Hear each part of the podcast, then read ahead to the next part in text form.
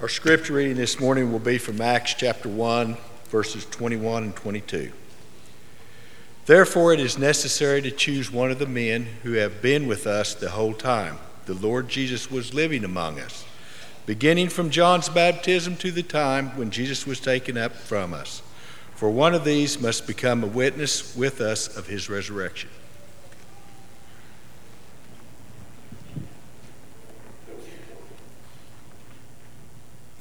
We are in a series on Nehemiah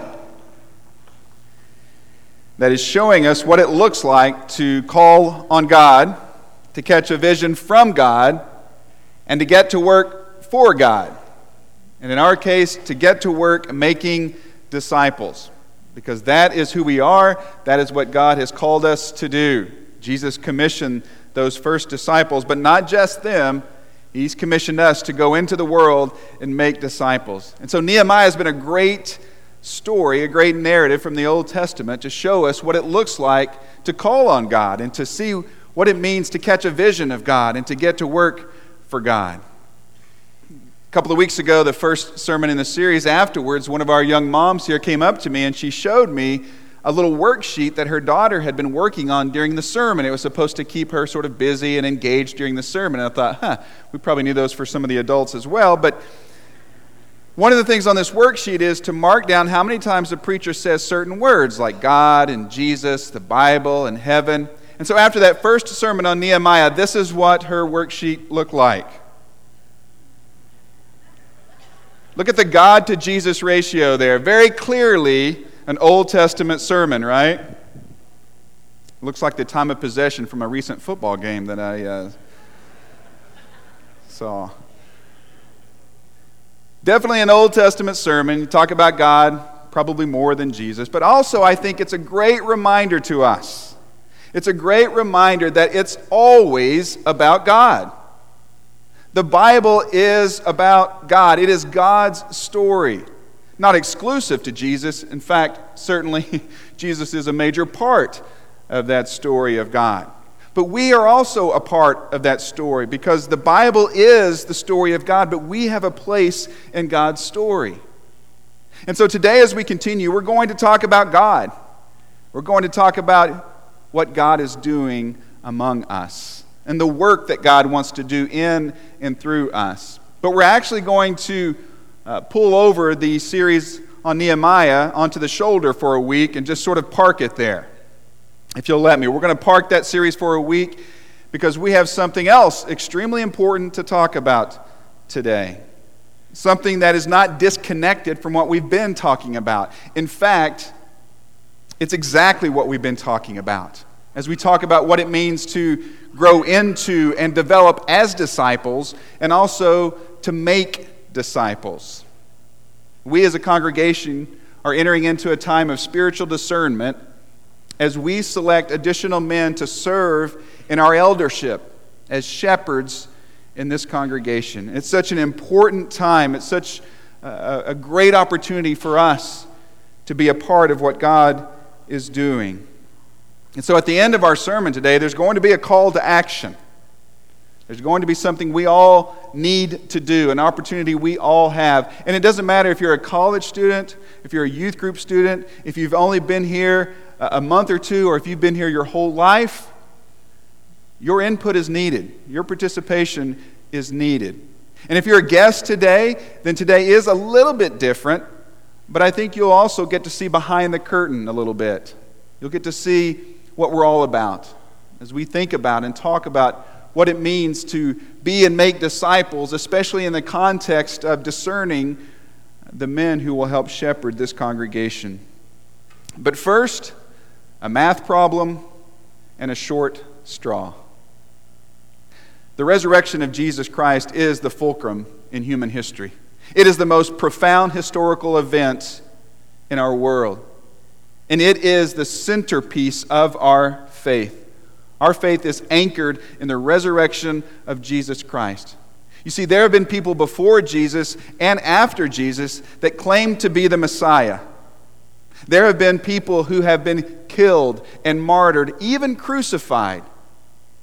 But no one, no one except Jesus, has been raised from the dead in an imperishable body. No one but Jesus has ascended to heaven to be at the right hand of God. For people to see this happen, no one has done that except Jesus. The resurrection changed everything. It changed everything for a group of 11 men and the other disciples who were following Christ, who were walking with Christ, who were learning from Christ. It changed everything for them because the last time we saw them before the resurrection, what were they doing? They were running. They were hiding. They were huddling in fear. And now, after the resurrection, this group of disciples, they are empowered, they are emboldened. They have meaning and purpose and direction and hope. They're ready to tell the entire world what they just saw because that's something you don't see every day.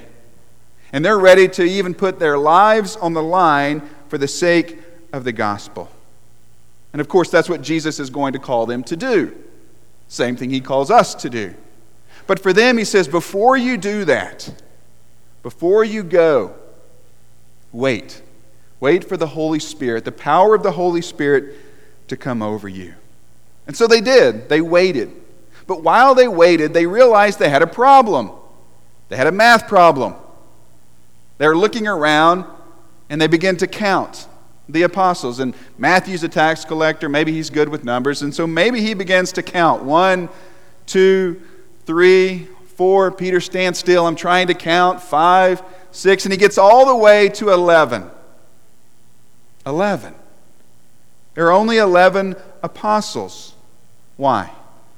Well, because of Judas. We know what Judas did. He turned his back on Jesus. He betrayed Jesus, our Lord, our Savior, the Son of God. He betrayed him, and now Judas is dead and gone. And we have a problem. There's supposed to be 12 of us. 12, after all, is a very biblical number. there are 12 tribes of Israel, and we represent those 12 tribes even as we go forward with the message of the gospel, we represent Israel, God's chosen people. And so they realized they needed something. They needed a plus one. They needed another apostle to make it 12. But this was an important position. Not just anyone could be chosen to be an apostle. The word literally means sent. Someone who is sent. And they knew because Jesus had told them that he was sending them out into the world to be witnesses in Jerusalem, Judea, Samaria, to the ends of the earth. So they knew this was important. They knew not just anyone was right for this job. So they come up with a plan. And this plan is bathed in prayer and spiritual discernment. God would help them decide, God would show them who to select as the 12th apostle. Acts chapter 1, verse 21. Therefore, it is necessary to choose one of the men who have been with us the whole time the Lord Jesus was living among us, beginning from John's baptism to the time when Jesus was taken up from us. For one of these must become a witness with us of his resurrection. So they nominated two men Joseph, called Barsabbas, also known as Justus and Matthias. Then they prayed, Lord, you know everyone's heart. Show us which of these two you have chosen to take over this apostolic ministry, which Judas left to go where he belongs. Yikes. Verse 26 Then they cast lots. I'm pretty sure the message says they played paper, rock, scissors. I'm not sure. They cast lots, and the lot fell to Matthias. And so he was added to the 11 apostles. And so they make this decision, but they don't make it alone. They depend on God, they look for God's guidance. This is about spiritual discernment. And there's a certain prerequisite, right?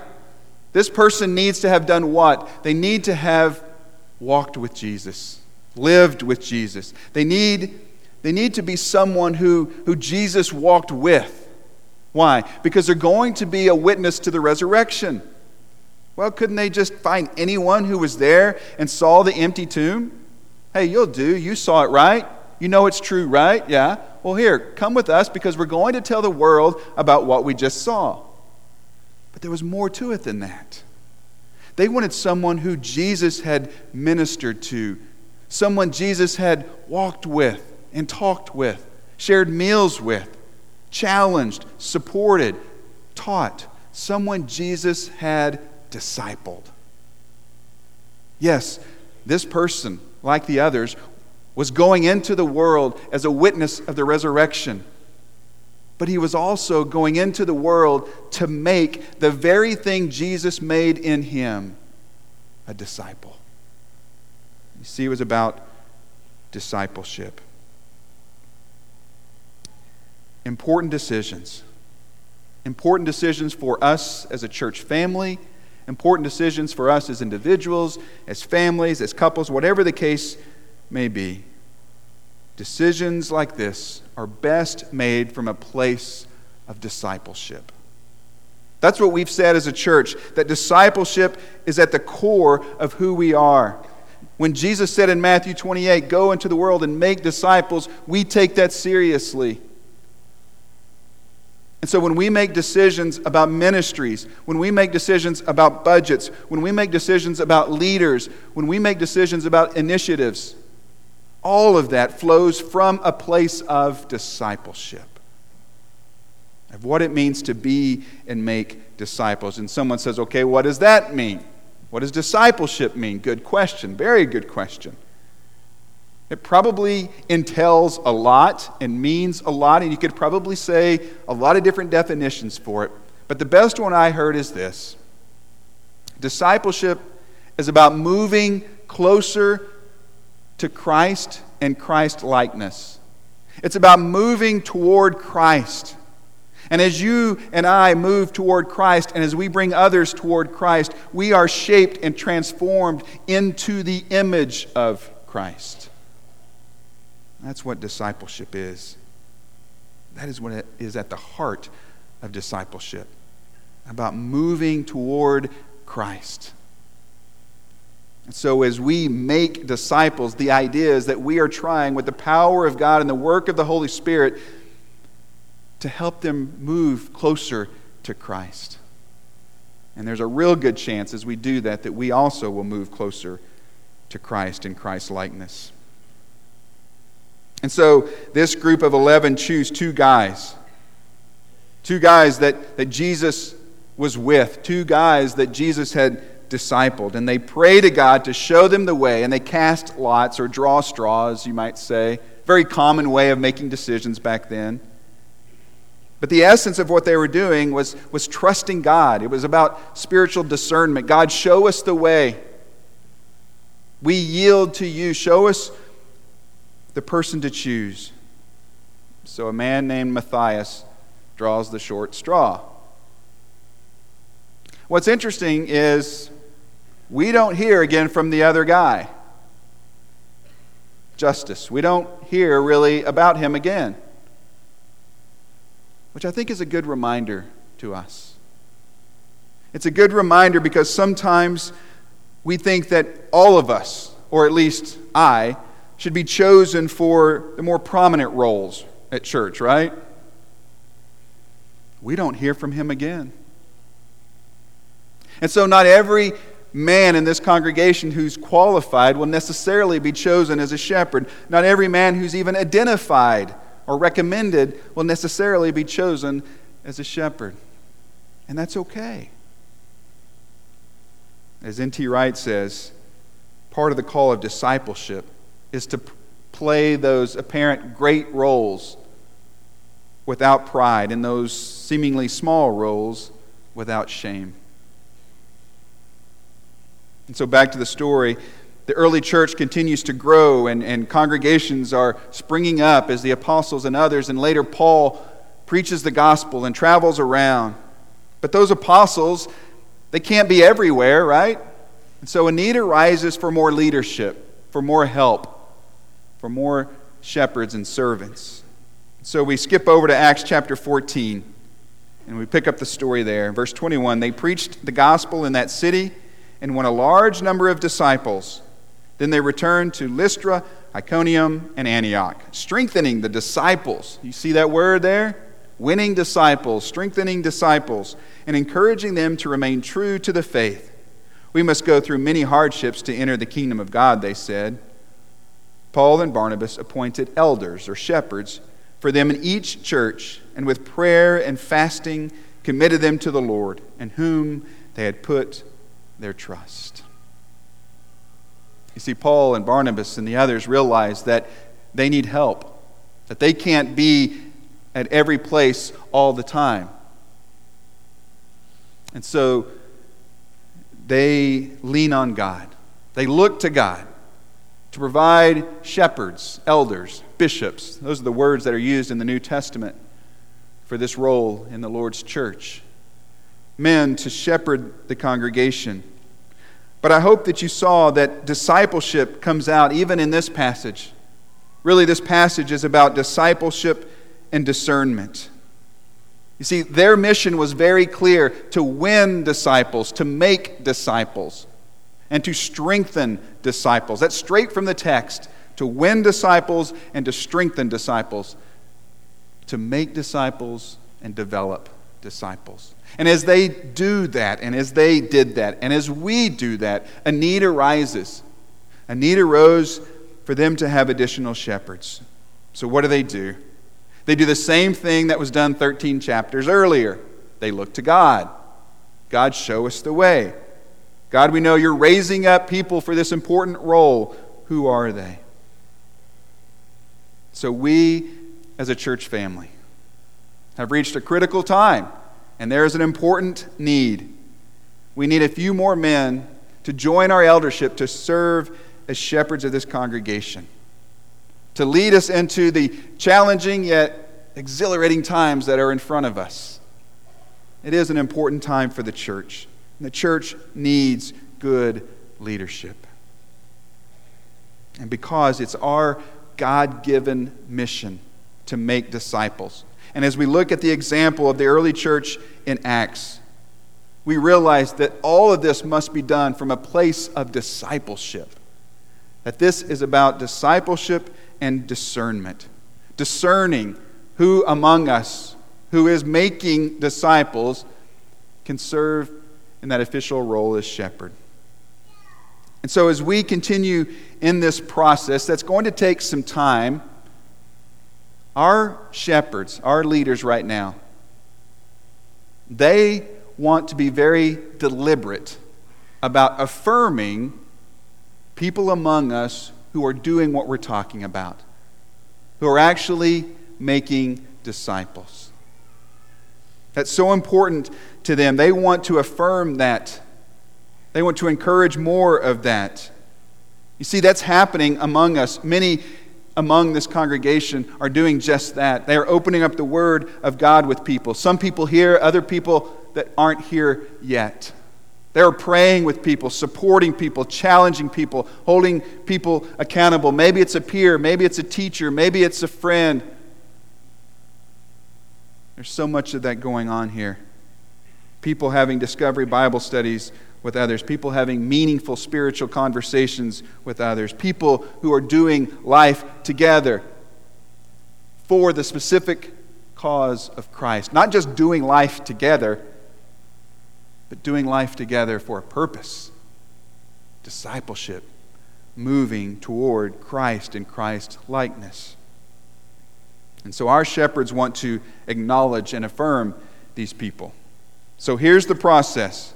Out in the lobby, you will see two different forms, two different pieces of paper. There's a yellow form. It's called Discipling Affirmation Form. There it is on the screen. And if your eyes are about like mine, there is not a chance you can read that. So let's zoom in on the first question there a little bit. And basically, that first question asks a very simple question, and this is for everyone, everyone to do. And the question is this Who is discipling you? What did we say discipleship is? Who is helping move you closer to Christ? Who is helping move you closer to Christ's likeness?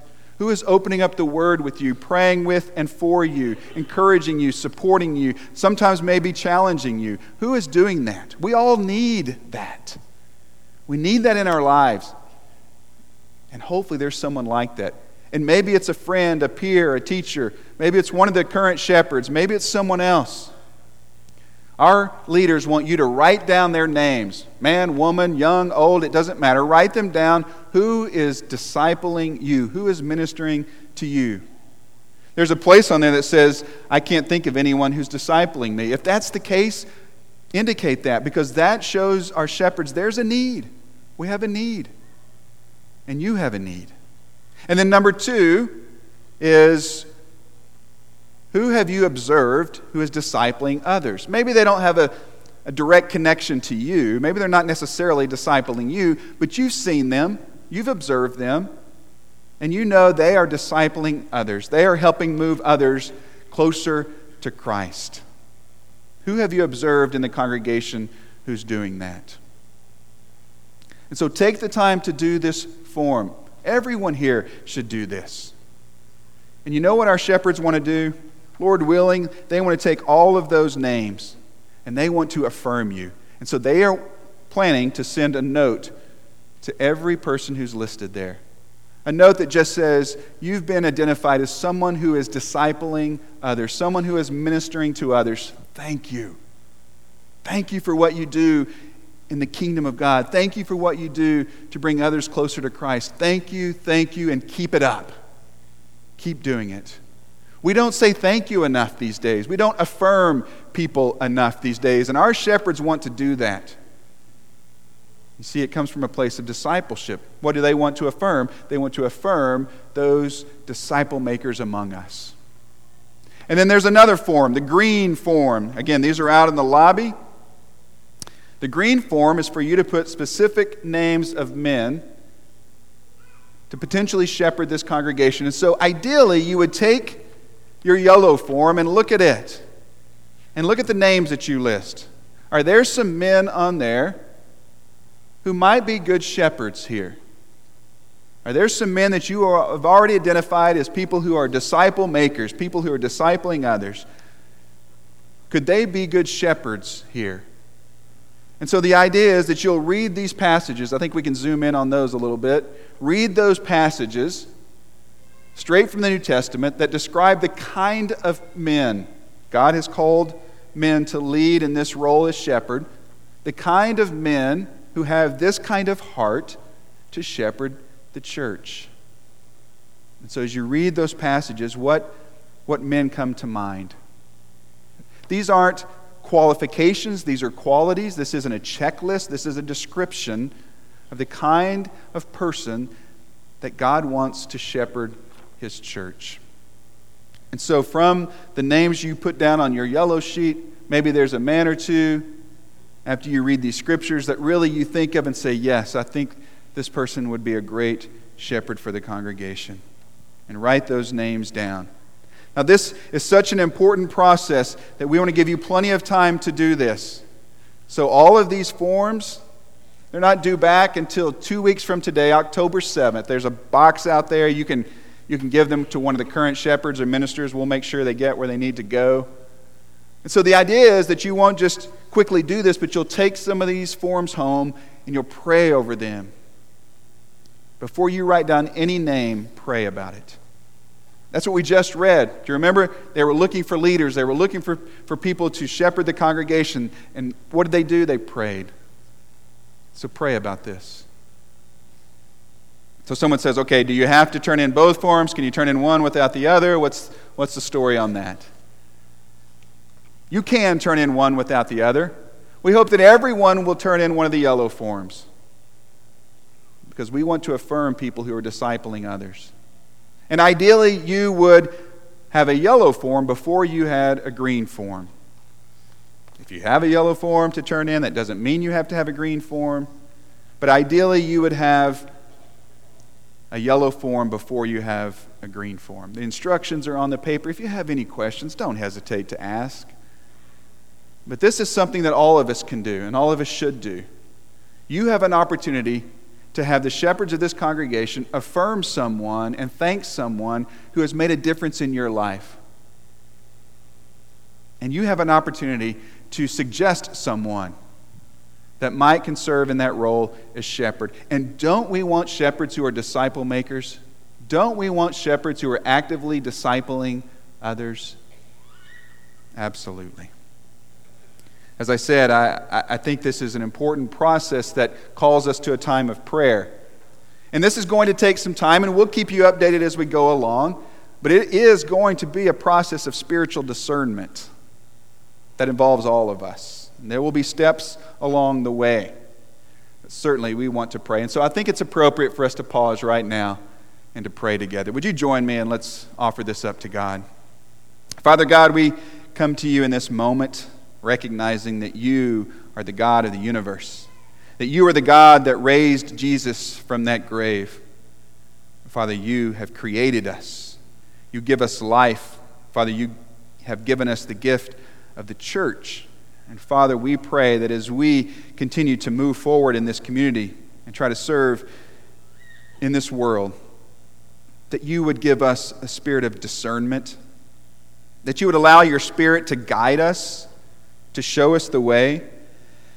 And Father, as we enter into this process of spiritual discernment, to affirm those who are discipling and to select additional shepherds to serve here. Father, we offer this process up to you. We're trying as much as we can to rely on you. And so, Father, we pray that you would guide us that you would give us wisdom, that you would show us the men, the people that you have raised up. Father, thank you for letting us be a part of this. Thank you for being the God who has sent us the chief shepherd, the good shepherd, Jesus himself. And Father, we are simply sheep trying to follow the good shepherd. Help us do that. Bless this congregation. Give us wisdom. Give us strength. Help us to be and to make disciples. In Jesus' name we pray. Amen. You'll notice in your bulletin there is a feature story written by Tammy Ross on Dean and Virginia Niles, and we're actually having a little reception for them tonight. I hope you'll come back tonight. After 33 years as a shepherd here, Dean is stepping aside. If you read that story, you, uh, you'll see a, a little quote. You might even almost miss it. A little quote by Dean and basically, what he says is I hope in my years as a shepherd here that I have helped other people learn.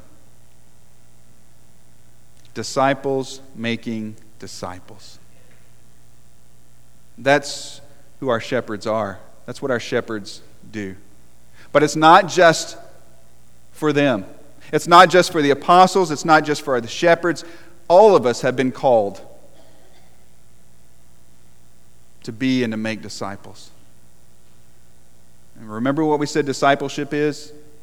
Moving closer to Christ and Christ likeness. And so, what does that mean for you?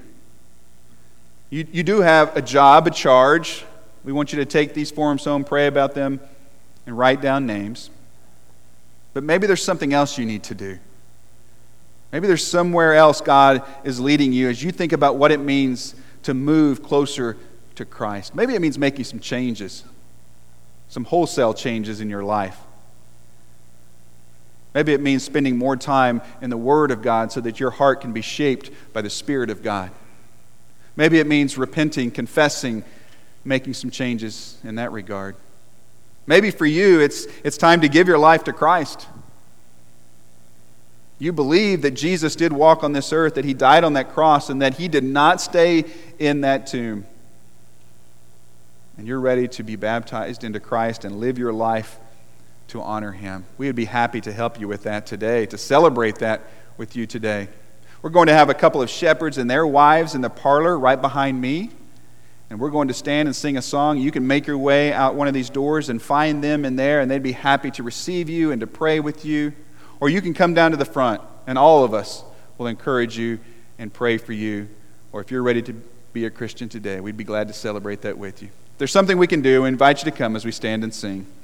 I can hear my Savior calling. I